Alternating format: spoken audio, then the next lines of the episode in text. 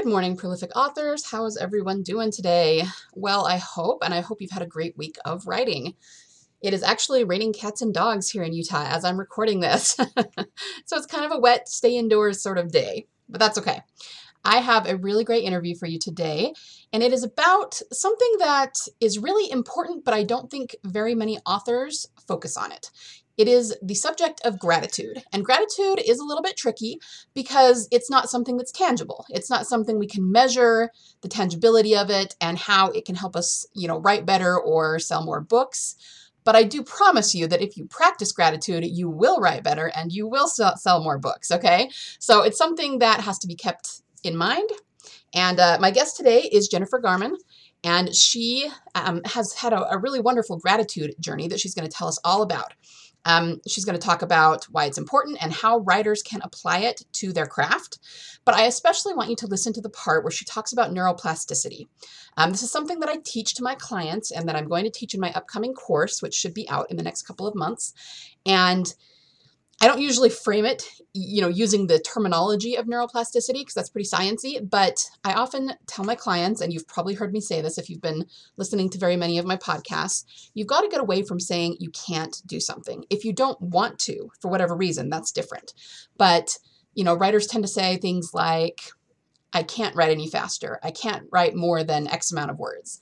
I can't come up with a better story. I can't outline. And it's because their brains don't work that way.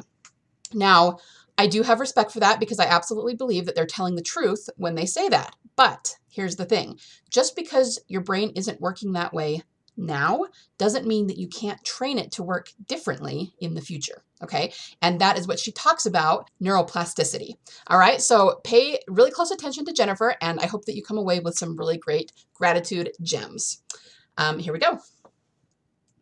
Welcome to the Prolific Author Podcast. Let's face it, readers read fiction to feel emotion and be transported and transformed.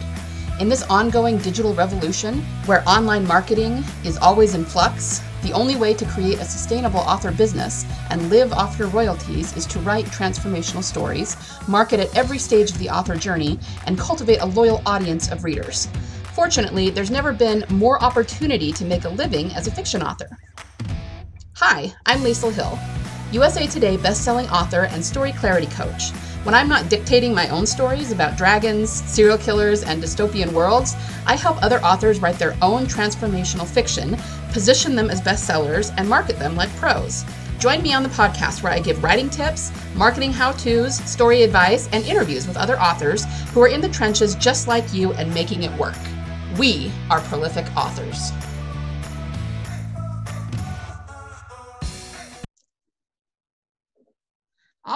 Uh, we are here today with Jennifer Garman. How are you, Jennifer? Hi, great. Thanks so much, Lisa, for having me. Um, it's wonderful to be here. Yeah, sure thing. Uh, I'm glad to have you here. So, why don't we start by having you introduce yourself? Just tell us who you are and what you do and what you write. Yeah, so um, I am the author of um, Flourish Seven Ways Gratitude Can Transform Your Life.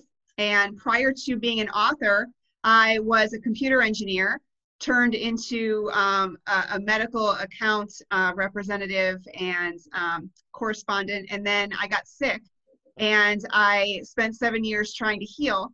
And wow. this is where my book came from. So um, after I was healed, I started a company called gratitudemission.org where I wanted to share the power of gratitude with as many as I could through a product. And then a year later, I wrote my book. Nice, nice. So, um, do you think that you got I, I don't know how much you want to share about your illness, but do you think you got sick in part because of the things you were doing before that you weren't very happy with, or was it something else completely? Um, I honestly believe it was all the layers. If you kind of um, uh, look at health like an onion, and there's like all these different layers that you have to, you know, you got to work on your exercise and your diet and your mental state and your stress and all those different things. I was just piling things on my plate over and over again without ever considering taking things off. So I would just mm-hmm. kind of like, you know, just rework things to make another thing fit. And I think I just got to the point where my body just had enough and just started to shut down. And um, I truly believe that's what happened. Um, but I never got a true diagnosis or a definitive answer on that's what it is. I just believe in my heart that that's what it was. And how did gratitude help help to heal you? Yeah, so about um, a little over seven years into my illness journey, I was just like, you know, enough is enough. I have chased down specialists and doctors and you name it, um, health gurus, and I didn't really have any answers or wasn't feeling much better. And it was at that point I just decided just to take a step back and just, you know, stop searching, stop chasing rabbits down the holes. And it was um, at that point I started to get my life coaching certification.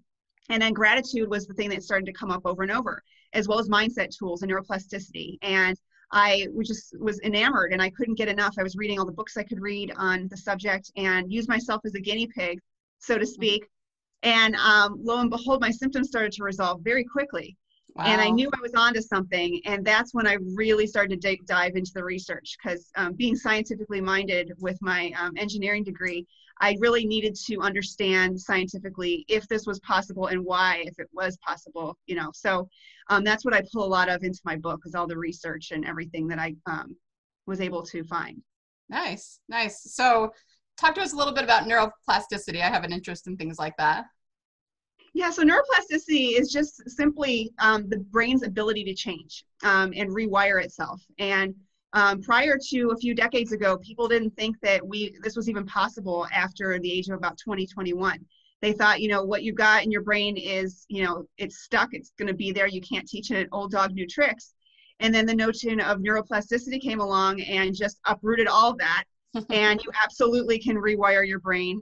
And if you think of it in terms of, you know, certain illnesses and things get, getting deep rooted, and maybe you have an old injury where they say, you know what, you shouldn't have pain anymore. This has been years, but you're still experiencing pain. It could very well be a deep rooted thing in your brain that is causing the pain pathways to fire and you are still experiencing pain. Mm-hmm. And that's one of the, the ways neuroplasticity techniques can help people.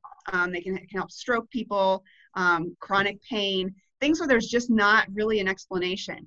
Um, you can literally rewire your brain to stop going down these negative neural pathways and change into different ones.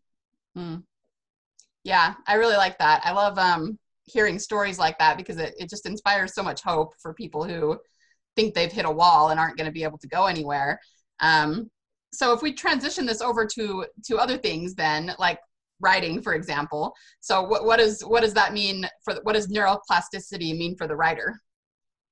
Yeah, neuroplasticity for the writer. Well, um, for me, first and foremost, I was the 180 of a writer. Um, I was a, I was a computer engineer, and if you told me to write something, um, my whole life up through the point where I decided I was going to do this book, it was my worst subject. Was reading, comprehension, writing. I despised it. But the passion and the um, energy that I felt after healing, I knew that I needed to share it, and I knew that there, I'd gone through that seven plus year journey for a reason. And i just i the energy came to me and all of the stuff fell into place and the the typewriter flowed so to speak. Um, i got into the groove and into flow so many times. Um, and it was really therapeutic too to just get it all out of my brain and into you know the computer and uh, into word right and see that you know like you know all this was for a reason yeah so so what um advice would you give to to writers who maybe are having a hard time getting their words out? Yeah, I think passion goes hand in hand with getting the words out. I think it has to be something that you're truly excited about. And there's a lot of meditation techniques that you can do to get into the flow zone. Um, but you really have to find, you know, the time of day that works best for you. For me, I was really busy. Um, I had three kids that needed me regularly. So I found my time was between 4 to 6 a.m. before anybody else got up.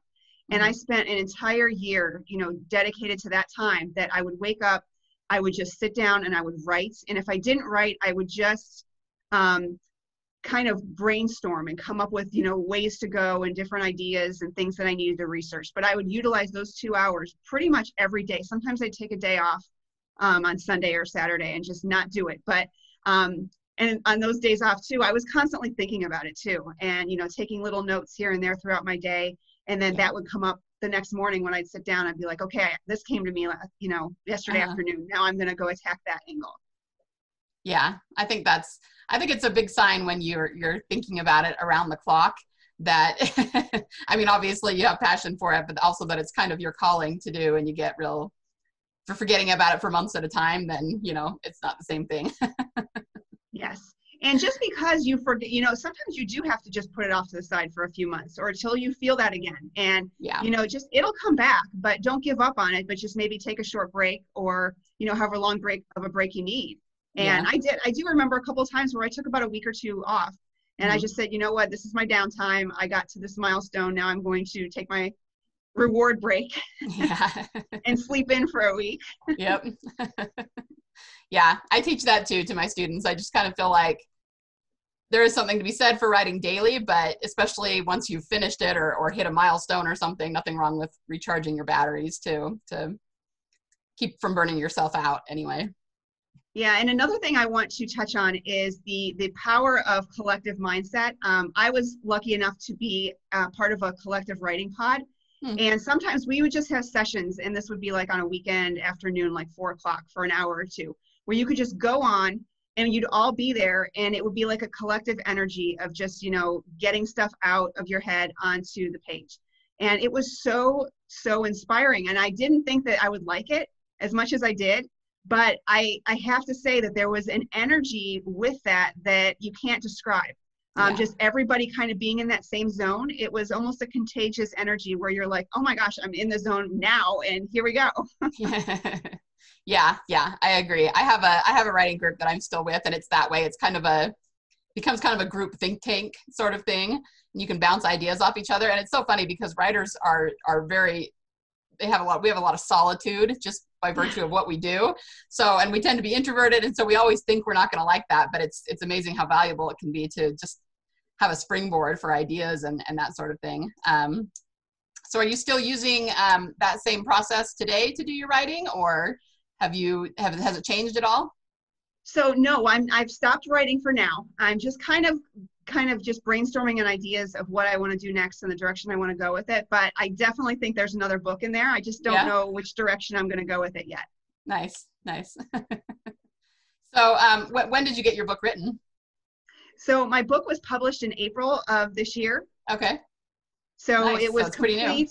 Yeah, it was absolutely complete, like turned in final editing in late February. So how did how did COVID affect that, or or did it? Did you get it done right before COVID? I guess, huh? Yeah, COVID was a fun wrench that th- got thrown in for all the speaking um, engagements that I had set up and yeah. all of my book signings and everything. So um, right when it published, um, well, no, not right when it published, but a few weeks before when everything was being canceled, it was like, oh my gosh, what am I going to do? What am I going to do? No, everything is being canceled. And I had had, uh, you know, a post-launch party and all this stuff for my early, you know, beta readers and everything that just got put onto a holding pattern. Uh-huh. And that was really tough, but the um, like the collective pod that I was involved in was really great in brainstorming and coming up with ideas of you know this let's try this or this worked for me and sharing, um, and that was really wonderful to have that resource to um, to run with. Yeah, got me into sure. podcasting actually. Yeah, that was my next question. You have a podcast, right? I do. Yes. So tell us about it a little bit. Yeah, so my podcast is called Upward Trajectory and the whole premise behind it is you know i i went through this health crisis and this journey and then this um, healing which um, literally gave me new life. Um, the energy the passion the life that it gave me um, i felt like i have been just blessed with that. Then i was blessed with the company and then the book. And i just felt like i was overflowing and needed to give back. So my podcast is a way of giving back positive into the world and I just share um, uplifting and inspiring stories of transformation for people that might need to hear that. Nice. Yeah, that sounds great. So, are you doing any coaching or anything? I am. I'm doing coaching and speaking, and I'm doing um, guest blogging and podcasts. So I'm, I'm just a little bit busy right now. All the things online, right? All online, yes. great, great. Um, so what advice do you have to give for people who maybe were kind of, were kind of in your situation in that they can't ha- find time to write or um, aren't sure like where to start? What would you tell them? Yeah, so the best advice I ever got was it doesn't matter where you start, just start writing. Because the best um, problem that you can have is that you've written too much. Mm-hmm. Because mm-hmm. inevitably you will have to cut and you will have to make edits. And if you've written too much, that's a really easy problem to have versus if you've written too little. Yeah. So just if you have a thought, just start getting it out there and just, you know, it doesn't have to be pretty. It just has to be, you can literally brain spew. Um, and there's a great app called otter.io uh, where you can actually dictate. If you don't feel like writing or you're in the car and inspiration hits, you can literally just click it on and just start dictating your thoughts as you're um, getting them just out onto um, the recording and then that'll actually convert it into um, won't do a great job converting it but you can go back and easily edit it um, yeah. to, the, to the transcript that it will give you. Yeah lots of people using um, dictation now. I use it for my fiction writing but i mean i, I haven't tried that one otter but I, I use dictation. But i'm noticing more and more people um, who are getting into that now especially being at home you know you might as well. And it's really helpful to be able to not be tied to your computer all the time or your typewriter or whatever you're using. yeah, and I have to say, uh, probably about 20% of my book was from dictation, and I was shocked. Um, but it was just times where you know I'm sitting waiting for a practice to get out, and my my kids are running late, and I'm like, oh, I've got 20 minutes. Let me just get my thoughts out, you know, and I yeah. just start dictating. And it's amazing how much that adds up when you do it regularly. Right. So it's just it can be a big chunk of a book. Actually, some people get a whole book done by dictation. Yeah, I actually there's an author I follow who um, she kind of is notorious because she said this on her podcast. She's written full books on her exercise bike with her thumbs on her phone. I was going, wow. wow. I don't know if I could do my thumbs. Like that's really impressive, but I definitely do the dictation thing, so I get it. Must be some well-toned thumbs. right? Yeah, exercise for your thumbs for sure. oh, that's great. That's great. So, um, thank you so much for coming on and talking to us about this. It's a really, really fascinating topic. Is there anything else you, any other advice you want to dispense, or I, I mean, maybe some advice on um, how healing? Uh, let's see, what am I trying to say? Like advice for writers about about healing and healing themselves and how that might help them write. Yeah, um, healing and mindset. Um, there are just some awesome books out there. Um, I can't say enough about Joe Dispenza's books. Um, he's got several that um, breaking the habit of being yourself and um, you are the placebo and certain books on mindset that are just incredible. Uh-huh. and the amount of energy that you get from doing one of his meditations is just amazing. So if you even have a half hour 45 minutes just go on youtube find a couple of his meditations. If you're in a funk or you just need to get a, a zing of, of renewed energy and um, it can be amazing what it can do for you Okay, great, great. Yeah, that's that's great advice. So where can people find you or, or your book if they want to work with you? Yeah, so the best way to find me is my website, which is gratitudemission.org. Um, my book is on there as well as on Amazon as well. And it's um, Flourish Seven Ways Gratitude Can Transform Your Life. Nice. All right. I will make sure and um, link to those in the show notes so that people can come find you. Thank you great. so much for being on here. It was great to speak to you about this. Thank you so much for having me. It was wonderful to be here. Sure. Me again. Before you go, if you found value in this episode, I would love it if you could leave me a review. Reviews are the best way to show your appreciation and help others find this podcast. Be sure to screenshot it, share it on your favorite social media network, and tag me at LK Hill Books. Remember, the world needs your stories. Only you can change someone's heart with your fire breathing dragons, your mind blowing mysteries, your epic romances, and your intense thrillers. So join the revolution and be a prolific author.